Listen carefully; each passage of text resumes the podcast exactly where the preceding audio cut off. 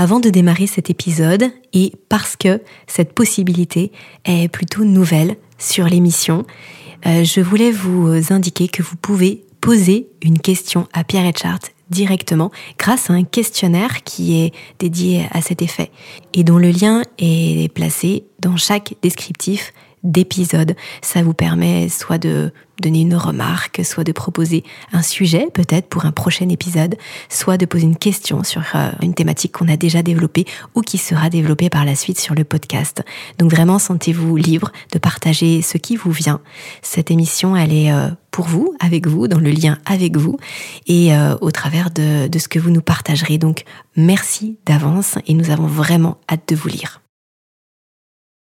Bonjour et bienvenue sur ce nouvel échange de votre podcast Homéorésie du vivant.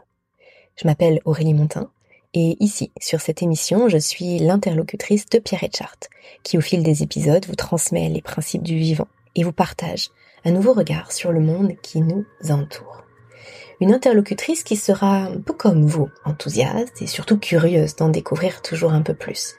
Humble, mais fière en même temps de cheminer vers une plus grande autonomie de la pensée. Je porterai ainsi votre voix, vos questions, vos remarques. D'ailleurs, avant de rejoindre Pierre, et parce que chaque épisode est à lui-même un voyage, je vous propose d'en découvrir une autre, de voix. Celle d'un petit homme qui n'a pas fini de vous surprendre, de vous faire réfléchir, voire même peut-être euh, de vous inspirer. Les civilisations, les moments de la connaissance et de l'organisation humaine sont comme autant de rochers dans l'océan. Quand on voit une civilisation, un moment de la connaissance, on ne voit que le heurt de l'océan contre ce rocher, la vague qui se brise, l'écume jaillissante. Ce que nous avons cherché, c'est le lieu d'où l'on pourrait contempler l'océan tout entier dans sa calme et puissante continuité, dans son harmonieuse unité. Jacques Berger, Le Matin des magiciens. Bonjour Pierre. Bonjour Aurélie. On se retrouve aujourd'hui pour un nouvel épisode. Euh, on a fait euh, le, dernier épisode était un question-réponse euh, autour de, questions qui nous ont été posées par nos auditeurs. On a passé un super moment. C'était vraiment super et j'invite toutes les personnes qui, ont des questions, qui ont des remarques ou des sujets à proposer à, le faire et on vous remercie d'avance de, jouer les jeux, c'est super. Et aujourd'hui, on se retrouve du coup pour un épisode qu'on pourrait qualifier d'un petit peu plus classique, pour parler d'un sujet bien spécifique, qu'est l'homéostasie. Alors peut-être qu'il y a certaines personnes, Pierre, qui nous écoutent et qui n'ont pas vraiment notion de, ce qu'est euh, l'homéostasie. Et pour autant, dans ton académie, dans les formations que tu vas proposer en 2024, je rappelle qu'on enregistre cet épisode en novembre 2023, eh bien, il y a une formation complète dédiée à l'homéostasie qui va se dérouler en présentiel sur six jours.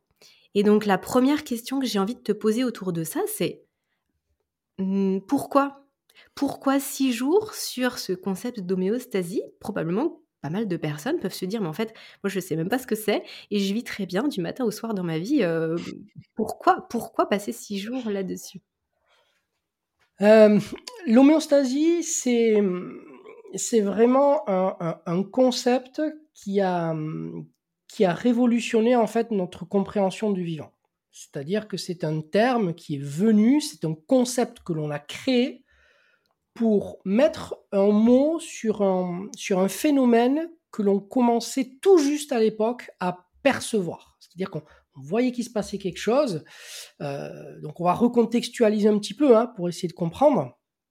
Donc là, on parle effectivement du, du, médecin et physiologiste français euh, Claude Bernard, donc on est au 19e siècle. Et donc euh, Claude Bernard euh, va, euh, lors de ses différentes expériences, parler de ce qu'il va appeler en fait le milieu intérieur. C'est-à-dire que dans ces, différentes expériences, il va se rendre compte, notamment il parlait, il parlait du, il, travaille beaucoup sur les organes, et je vais essayer de vous trouver un de ses écrits justement. Ouais, voilà déjà, alors là, on, est en 1855. Pour comprendre chronologiquement comment ça s'est passé, en 1855, voilà ce qu'il dit. on sait, donc j'ouvre les guillemets, on s'est longtemps fait une très pauvre idée de ce qu'est un organe sécrétoire.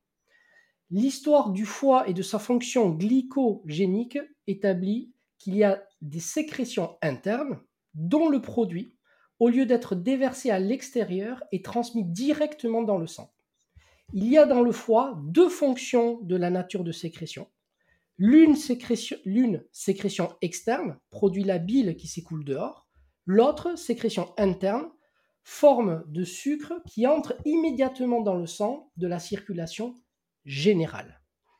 C'est-à-dire que là, il comprend, il comprend euh, que au travers, Claude Bernard hein, comprend que au travers de l'étude de la fonction des structures du corps, donc là il prend l'exemple du foie, il se rend compte que la, production de cet organe va avoir euh, deux destinations différentes. C'est-à-dire qu'il y en a une qui va être produite, qui va aller à l'intérieur de l'organisme, d'accord, donc au sein du sang et de ses éléments figurés, et un second qui va aller dans le milieu extérieur, donc qui est euh, donc au travers de la vésicule biliaire, qui va aller dans l'intestin, d'accord? Et donc là, il commence déjà à faire, à faire une distinction. Il commence à, se rendre compte qu'il y a une distinction. Et donc, à partir de là, il va appeler, il va nommer, et c'est là où vraiment il y, a une, il y a un avant et un après qui se fait dans le domaine de la physiologie et du vivant, c'est qu'il va appeler milieu intérieur le sang liquide organique dans lequel vit l'individu tout entier et qui contient toutes les substances qui doivent le nourrir.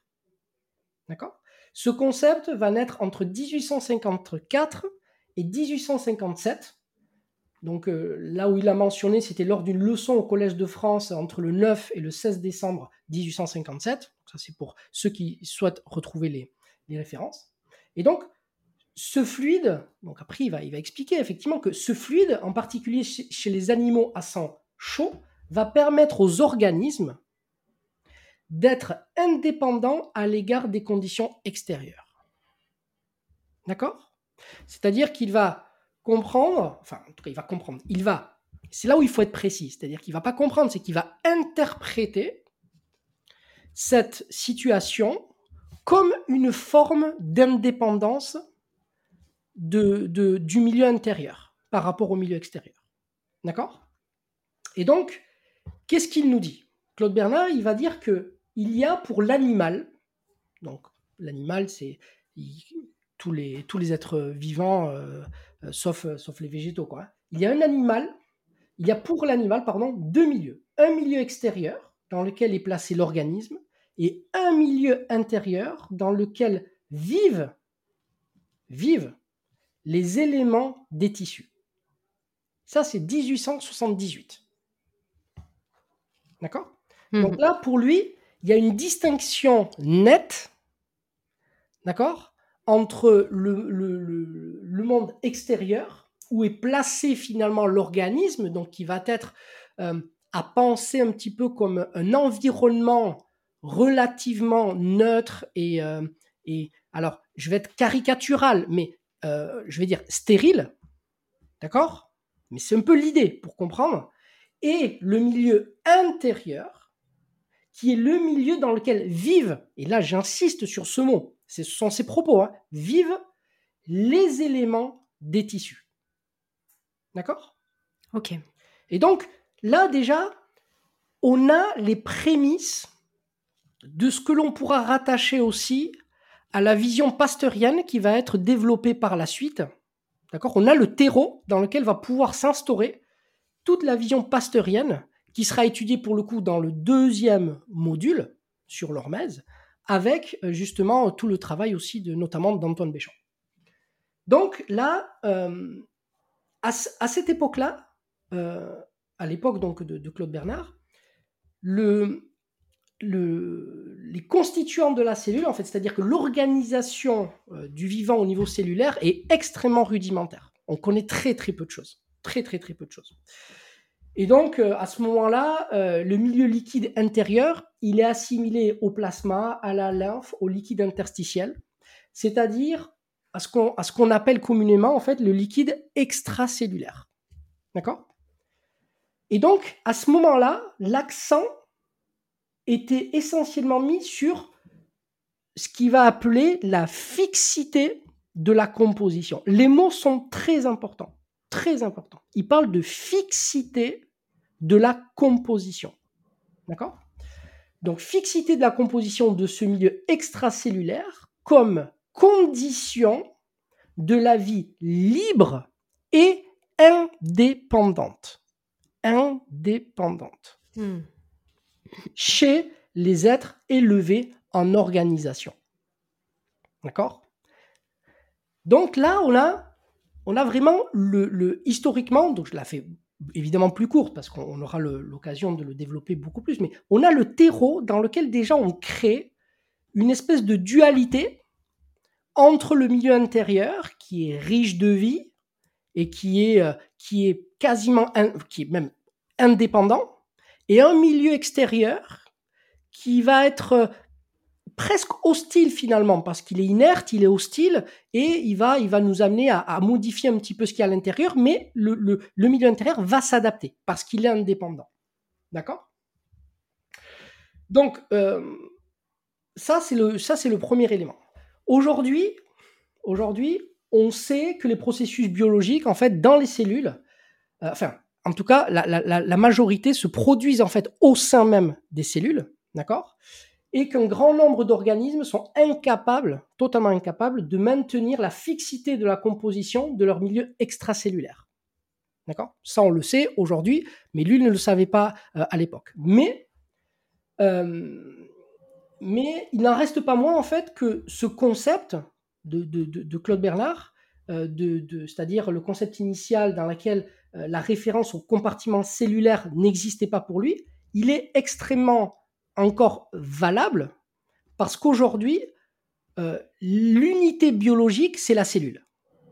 Et donc, cette pensée-là, la pensée que je viens de, vous développer, on la transpose à l'échelle d'aujourd'hui, en fait, à, l'unité biologique d'aujourd'hui. C'est-à-dire que l'unité biologique de l'époque de Claude Bernard, ben, c'était le corps. Hein, on n'avait pas, ou c'était l'organe à la limite, mais on ne pouvait pas aller beaucoup plus loin.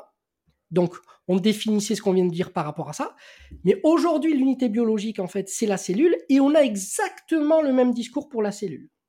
C'est-à-dire que la cellule, elle fait, elle a en fait une, espèce d'autonomie, et elle est complètement, euh, on va dire, indépendante. On a mmh. développé ça. Et d'ailleurs, c'est pour ça qu'on s'est dit que la cellule, et notamment euh, au sein même de la cellule, après quand on a pu aller au sein de la cellule, on a trouvé qu'il y avait le noyau.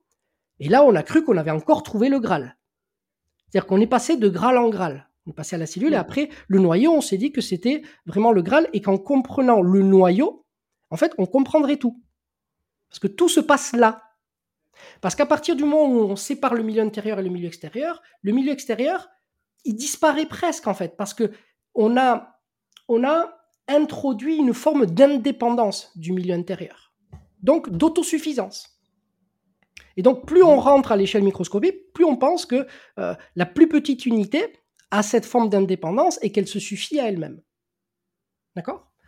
Et donc, là, on, est dans une démarche euh, et dans une vision, effectivement, euh, très statique euh, de, ce que, euh, de ce que représente euh, la régulation du milieu, que ce soit le milieu intérieur ou, le, ou, même le, ou même au niveau de la cellule. Et ça me fait vraiment penser, Pierre, aux, aux 100 ans et quelques de décalage dont tu parles très régulièrement, parce que là, 1860, 1878, les dates que tu as citées. Oui, même 1865, on va dire, pour Claude Bernard, hein, globalement, mais c'est ça. Hein. Donc là, on est une centaine d'années, bon, 130, 130 ans plus tard, avec finalement, du coup, cette vision qui est encore utilisée aujourd'hui. Mmh c'est ça.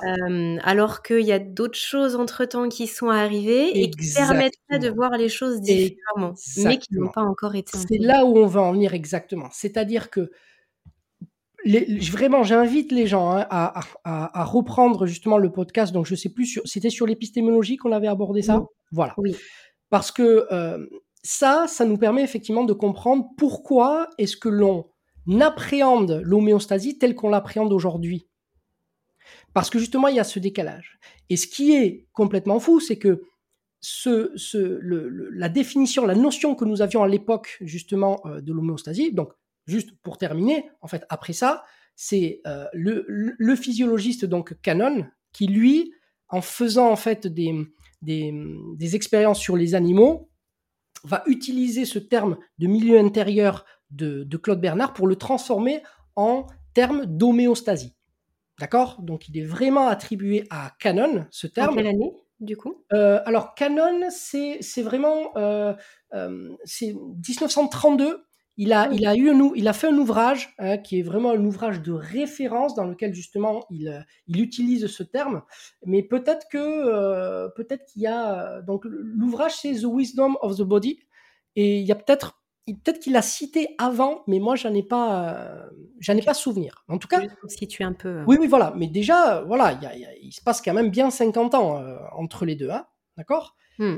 Et donc aujourd'hui, nous parlons donc du coup de, l'homéostasie de la même façon que nous en parlions à cette époque-là, justement en référence euh, à ce phénomène que nous avons évoqué lors du podcast sur l'épistémologie, c'est-à-dire qu'il existe ce décalage entre le moment où on découvre des choses euh, dans les sciences de la matière et le moment où on en mesure les implications dans les sciences de la vie. Pourquoi? Qu'est-ce qu'on a vu? Et là, je donnerai qu'un seul exemple, parce que tous les autres exemples, je les développerai bien évidemment euh, pendant le module. L'exemple le plus, l'un des plus connus je dirais, et, dont moi je parle depuis maintenant 15 ans, euh, quasiment à chaque intervention, c'est celui de Bruce Lipton. D'accord? On reprend cet exemple justement euh, du, noyau et, du, et de la cellule. Pendant le, paradigme euh, en vigueur à cette époque-là, donc Bruce Lipton, c'est les années 70. D'accord? Fin des années 70, début des années 80.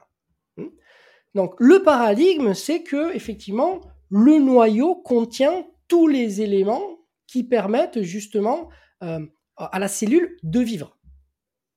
D'accord? C'est vraiment la, la, c'est presque euh, la métaphore qui est utilisée, c'est vraiment de dire que le noyau, c'est le cerveau de la cellule. D'accord? C'est-à-dire que si on déconnecte en gros le noyau, tout, s'éteint. Et là, les travaux de Bruce Lipton, donc, que nous verrons bien évidemment en détail, nous amènent à, un bouleversement total justement de cette, euh, de cette, de cette façon de, voir et de penser. C'est que l'importance en fait du noyau est extrêmement relative parce qu'il a réussi en fait à extraire le noyau de, de, plusieurs cellules et à se rendre compte que la cellule continuait tout de même à vivre pendant plusieurs mois. Hmm. Elle pouvait juste pas se, se reproduire. Se reproduire. Mmh. Exactement, exactement. Elle ne pouvait plus se multiplier.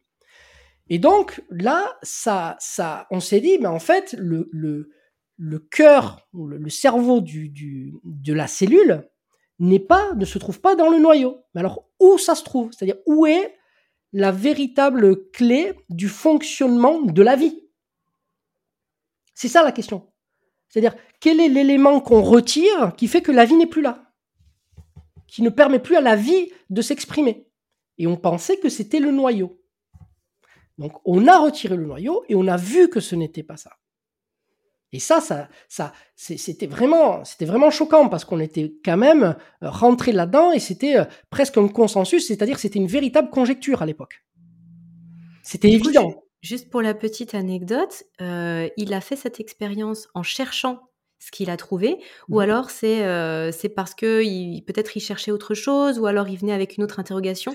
Alors, il est tombé sur ça. Enfin, tu vois, est-ce que dans sa démarche, alors c'est entre deux.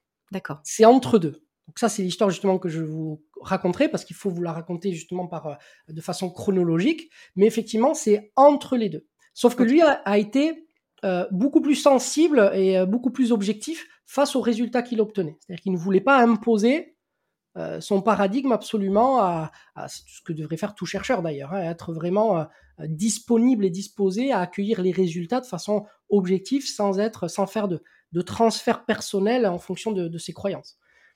Et donc, ce qu'il a compris, effectivement, c'est que l'élément qui jouait le rôle fondamental euh, dans le dans dans le dans le dans l'expression de la vie et dans le fait que la vie puisse avoir lieu, ce n'est non pas le noyau, mais c'est sa membrane. C'est-à-dire que c'est la membrane, c'est-à-dire c'est la, la, couche de phospholipides qui entoure, qui sépare en gros ce qu'on va appeler aujourd'hui le milieu intérieur du milieu extérieur, qui est le garant de toute vie au sein de la cellule.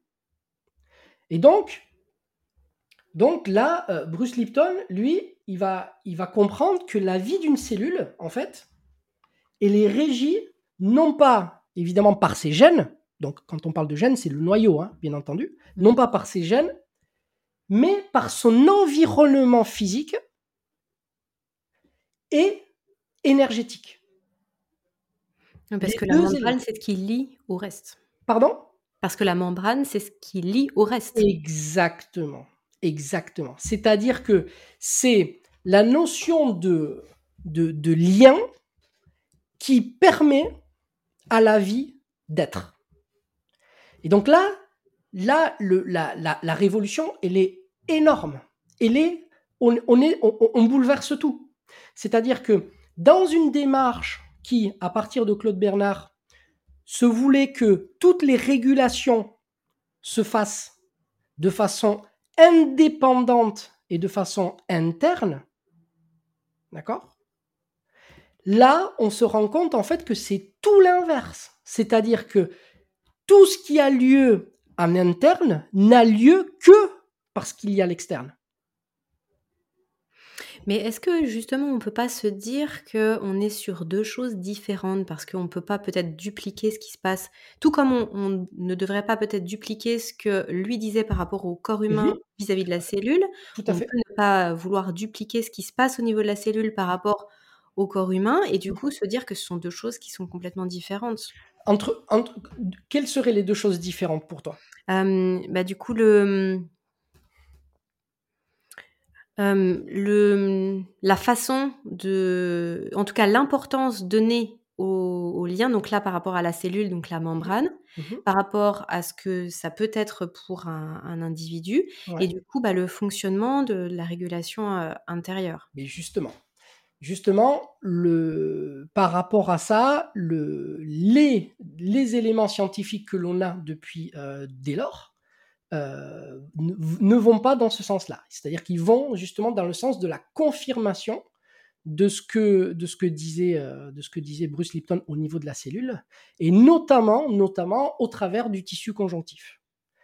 C'est-à-dire que le tissu conjonctif a des propriétés aujourd'hui que l'on lui découvre qui permettent justement d'assurer une continuité alors, je ne vais pas trop m'avancer maintenant parce que ça demande beaucoup d'explications derrière pour être bien compris. Mais cette continuité tissulaire, elle, est, elle, est, elle, est, elle va en fait au-delà du corps physique, notamment grâce au tissu conjonctif. C'est-à-dire qu'on avait parlé précédemment du fait que euh, le corps physique est une limite qui est complètement euh, arbitraire et qui est illusoire, c'est-à-dire qu'elle est dépassée notamment par l'activité du champ électromagnétique de notre cœur, qui dépasse de loin notre corps physique. Mais de la même façon, notre tissu conjonctif s'étend en modifiant sa densité au niveau des différentes couches du derme. D'accord? Et là, je ne sais pas si je peux aller plus loin, mais elle s'étend jusqu'au biote cutané. C'est-à-dire que nous... peut préciser ce que c'est que le tissu conjonctif? Alors, donc, le tissu conjonctif, pour faire, euh, comment est-ce qu'on va aborder ça de façon, euh, de façon, je dirais, euh, court. Mmh. Oui, comme ça, après, on pourra revenir sur cette notion d'homéostasie, mais je pense que là, vu que tu en as parlé et que tu mets l'emphase dessus, ce serait peut-être bien qu'on puisse faire une idée. comment je vais l'aborder? En fait, c'est le tissu de soutien de l'organisme. C'est un tissu qui, est, qui, qui, est, qui se trouve dans, dans la totalité de l'organisme, d'accord? On en trouve partout, et qui sert en fait de soutien à l'ensemble des structures du corps. Donc on en trouve, on en trouve absolument partout. ce qu'on nomme par le terme de fascia? Alors, fascia, c'est une dénomination euh, qui, oui, ça peut être ça, mais il est, il est, il est possible que le fascia puisse être un aspect du tissu conjonctif. Le tissu conjonctif va être beaucoup plus étendu. D'accord? On va avoir quelque chose qui va, qui, va, qui va s'étendre de façon beaucoup plus, euh, euh, euh, je dirais, beaucoup plus large. Beaucoup plus large. D'accord? Aujourd'hui, on va nommer fascia les, tissus qui, ont, qui sont en rapport justement avec certains organes, avec certains tissus, et, par rapport à leur situation. Par contre, le tissu conjonctif lui-même, il va être vraiment partout. Il n'y a pas une zone du corps, si tu veux, qui ne contient pas de ce tissu conjonctif. Donc, après, il faut se mettre d'accord en fait sur le vocabulaire. C'est-à-dire qu'on certains vont l'appeler fascia, d'autres vont nommer fascia que lorsque le tissu conjonctif se trouve dans certaines zones du corps, mmh et ainsi de suite. Il n'y a pas encore, si tu veux, de consensus par rapport à ça, parce que justement, c'est une, c'est un, c'est une, un axe de recherche qui est en plein, en pleine voie de développement. Et ce qu'on retrouve justement, donc pour revenir à ce que je disais, c'est que ce tissu conjonctif qui on va dire, normalement, va, devrait s'arrêter en fait justement au niveau euh, de l'hypoderme, d'accord, ou de l'épiderme, d'accord, parce que la peau donc est constituée de, trois couches, d'accord? On a du, tissu le plus profond à la superficie, on a l'hypoderme, le derme et l'épiderme, mmh d'accord? Et donc là, et après on a les poils, et théoriquement notre, euh, je dirais notre corps physique s'arrête là, mmh d'accord? Mais c'est pas aussi évident que ça c'est pas aussi évident que ça. C'est-à-dire que on voit que le travail de ce tissu conjonctif qui modifie sa densité va interagir avec le biote cutané. Et justement, le biote cutané sera un des éléments qu'on va beaucoup étudier euh, dans la formation parce que c'est un, biote qui est extrêmement, euh, pour l'instant encore, euh, on va dire, sous-coté ou sous-estimé parce que beaucoup de gens sont focalisés sur le biote intestinal. Mmh Parce que c'est une découverte qui est à notre échelle récente, même si on en parle depuis un moment, mais à notre échelle, c'est très récent. Et donc, on n'en est pas encore, si tu veux, à étudier euh, euh, l'importance euh, du biote cutané, alors que pour moi, vous verrez que notamment dans le cadre de l'homéorésie, ça va être quelque chose d'extrêmement, extrêmement fondamental. Et donc, donc le, ce, les travaux que l'on voit aujourd'hui dans le domaine de la, notamment de la biophysique, montrent effectivement que ce qu'avait trouvé Bruce Lipton par rapport à ça s'exprime de la même façon à chaque niveau, à chaque échelle du vivant. C'est-à-dire que c'est à chaque fois l'interface entre ce qu'on va appeler le milieu intérieur et le milieu extérieur qui détermine la façon dont la vie au sein de, cette, de cet élément s'exprime.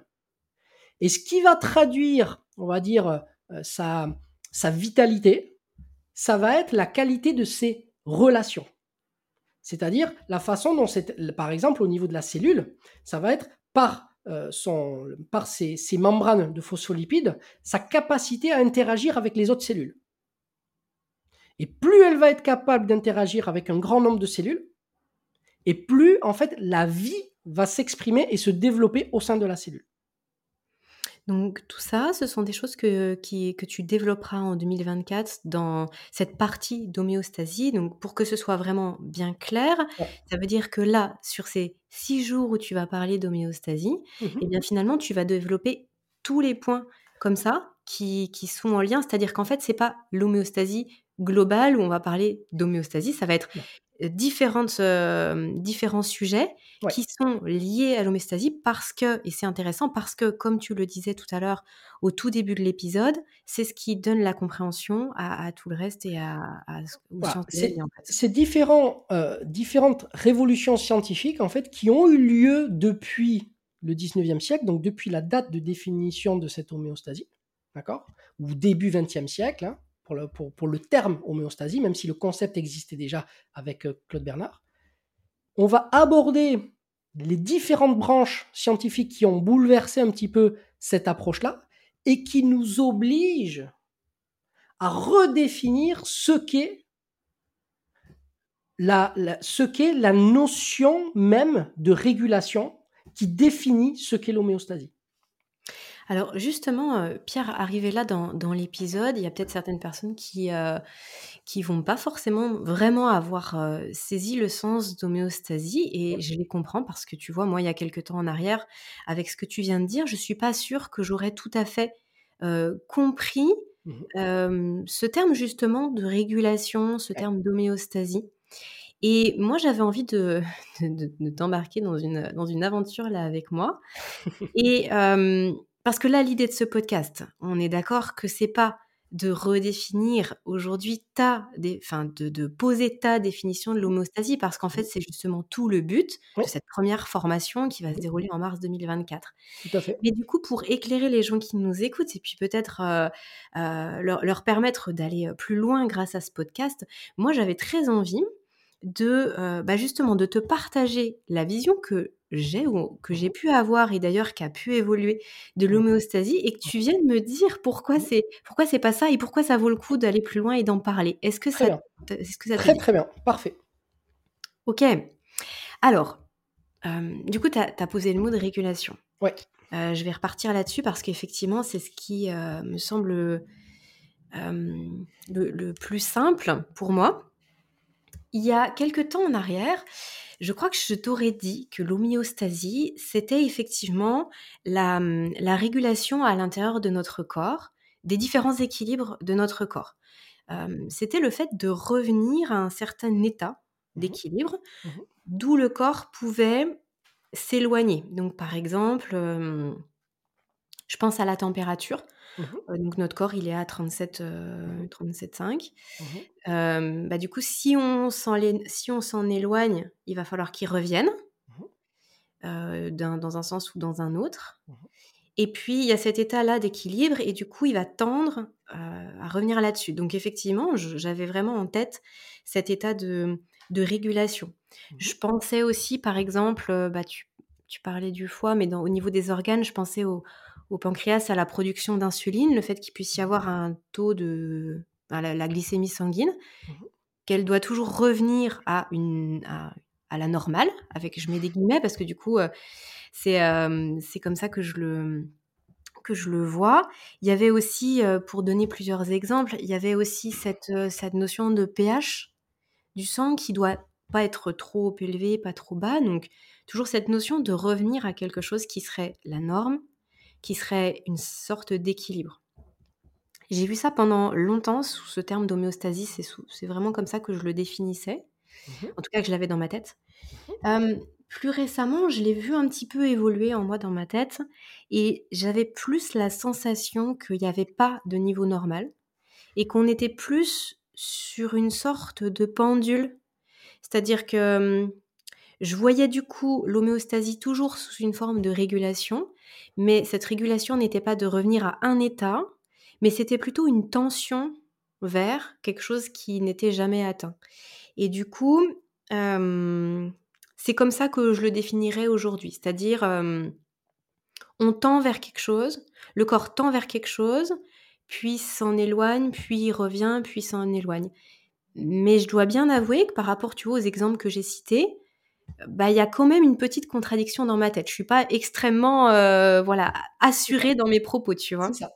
C'est-à-dire que c'est c'est c'est exactement ce que je souhaite, heu, ce que je souhaite, heu, faire justement avec les les académiciens, c'est ce travail. C'est-à-dire que là, tu fais le tu fais l'effort, en fait, de de réfléchir et de de vraiment t'interroger sur les implications de ce que tu as tu crois avoir compris et simplement en faisant ça, tu te rends compte toi-même des des des contradictions qui apparaissent, heu, d'elles-mêmes et que du coup, il y a y a forcément, heu, un problème quelque part Mmh. et l'idée l'idée, c'est d'aller chercher ces problèmes-là, de les identifier et de donner les outils pour les dépasser. Parce qu'aujourd'hui, en 2023 et même avant, on aurait pu le faire avant, mais on a les outils. C'est ça qui est terrible. C'est que les contradictions que soulève ton raisonnement, en fait, elles ont été donc réfléchies déjà par d'autres personnes, mais qui ont été relativement marginalisées. Et donc, il y a plusieurs révolutions scientifiques qui sont passées à droite à gauche comme ça, inaperçues, parce que chacun est resté de son côté. On ne les a jamais mis bout à bout. Alors que quand on les met ensemble, ils permettent en fait de dépasser justement les contradictions euh, que tu soulèves. Donc c'est ça le vrai travail. C'est ça le vrai travail. Donc là, moi, je parlais effectivement de, Bruce Lipton, mais il y a d'autres éléments. Euh, on sera obligé notamment de, de, traiter justement de, la théorie du chaos, par exemple. La théorie du chaos explique vraiment à merveille ce dont tu parles là, c'est-à-dire qu'il il relève le, la, la, contradiction que tu soulèves, ou même presque le paradoxe que tu soulèves, euh, il a été déjà pensé et retrouvé dans l'histoire des sciences, et notamment en météorologie euh, avec, euh, avec la théorie du chaos. Et, ce que l'on a appris de tout ça nous permet, si on fait l'effort de l'étudier, de reconsidérer de façon extrêmement plus subtile et plus juste tous les mécanismes qui sont qui opèrent au sein de l'homéostasie, dont la notion de régulation. Est-ce que tu peux nous donner un, exemple, Pierre, peut-être même par rapport à toi, ton, je veux dire, ton, ta vision personnelle des choses, de toi, il y a peut-être, je ne sais pas moi, 15, 15, 20 ans en arrière, mmh de quelque chose qui, qui, te paraissait logique, en tout cas être comme ça. Et aujourd'hui, avec la vision que tu as, tu le vois différemment.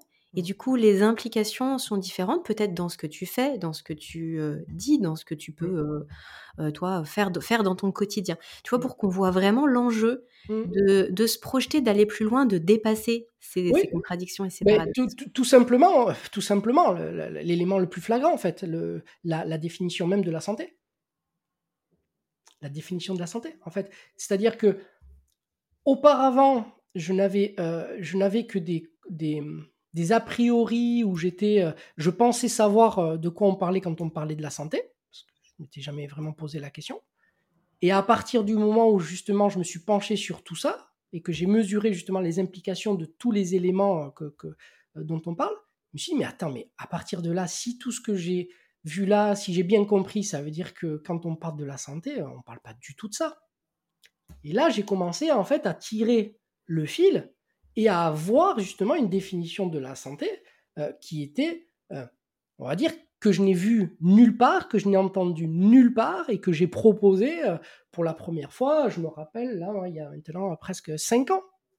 D'accord J'avais, j'avais proposé une définition justement de la santé qui était inédite et qui, était, qui ne prenait pas du tout les mêmes termes, si tu veux, qu'on utilise dans la définition classique.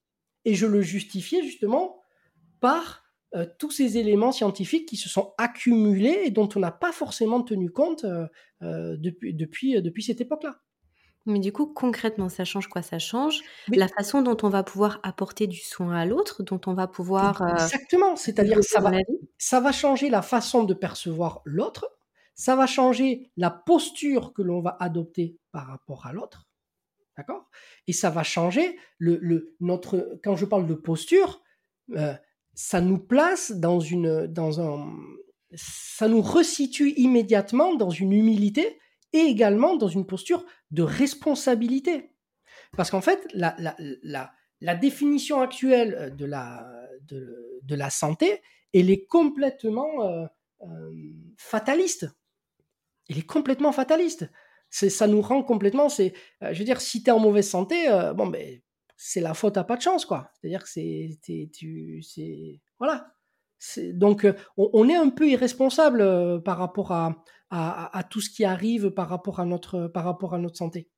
Or, vraiment, quand on comprend les, mécanismes qui sont, euh, qui sont au cœur justement du, de, la santé, mais ben, on comprend que mais pas du tout. Il y a énormément de choses à faire, mais pas forcément là où on le croit.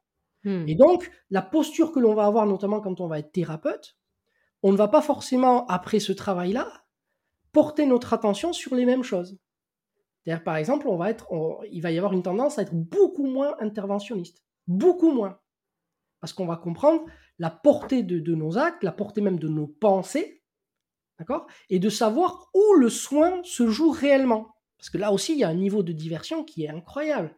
C'est-à-dire qu'on pense souvent que moi, je prends l'exemple euh, de l'ostéopathie, hein, parce que c'est là où je, pratique, mais on pense que c'est la technique, en fait, hein, qui, euh, qui, va, donner le, résultat. Mais pas du tout. En fait, aujourd'hui, en tout cas, de ce que l'on comprend du vivant, euh, nous permet de repenser ça totalement différemment et de se rendre compte que la technique, c'est quelque chose de très secondaire, très efficace, très pertinent, mais quelque chose qui ne doit pas être, euh, qui ne doit pas passer au-dessus du reste, en négligeant le reste. Voilà. Et donc, euh, finalement, c'est tout ce travail-là ne va faire que remettre de l'humain, va faire que l'humain va revenir à l'avant de la scène en le responsabilisant et en lui donnant les outils pour pouvoir comprendre quels sont les véritables enjeux et les véritables responsabilités qui nous incombent. Que ce soit en tant que thérapeute, ou en tant que parent, ou en tant qu'être humain tout court. Parce que nous sommes des êtres humains qui, vivons dans un environnement que nous partageons avec d'autres êtres vivants, et donc, par définition, nous avons aussi des responsabilités. Mais tout ça, pour pouvoir les en prendre, pour pouvoir prendre la mesure de tout ça et savoir, ok, quelle posture est-ce que j'adopte il faut savoir un petit peu comment fonctionne le monde dans lequel nous vivons. J'ai envie de citer une petite anecdote, euh, si on peut prendre juste une, minute. Euh, je sais ah que là, les, les minutes défilent vite pour cet épisode qui, qui, touche à sa fin, Pierre. Mais parce que je trouve que ça illustre exactement ce que tu es en train de dire. J'écoutais il n'y a pas très longtemps là, un podcast où un médecin était interviewé pour parler de, de la thyroïde. Mmh et bon, c'est quelque chose qui, m'intéresse, j'écoute avec attention.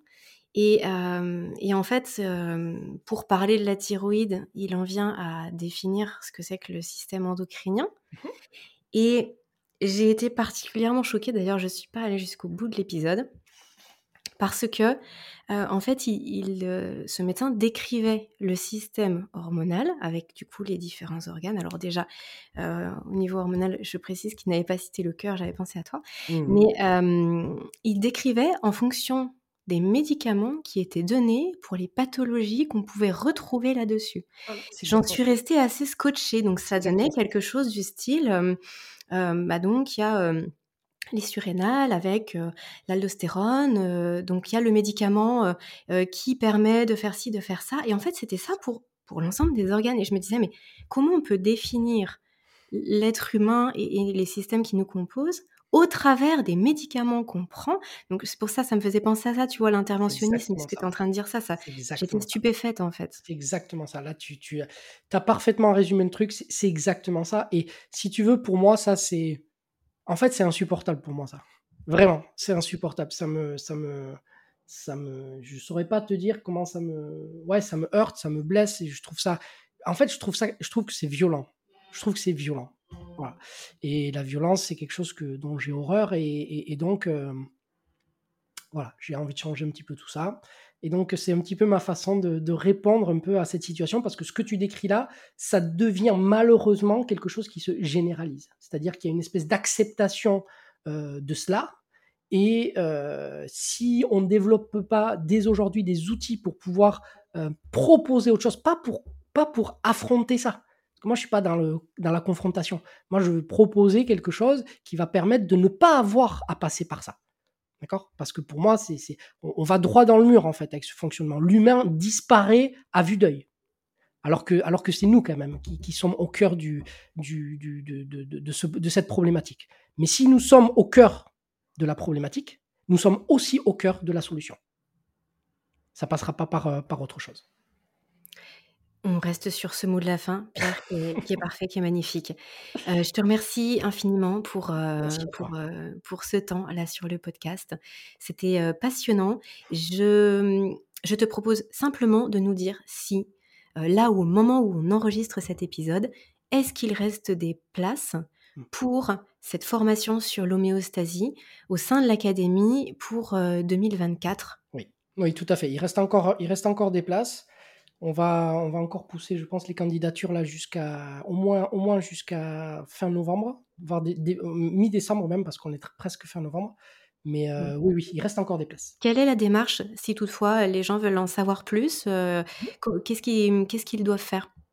Ah, ben, Ils peuvent se connecter, donc ils peuvent aller directement sur le site, hein, Homéorésie du, du vivant.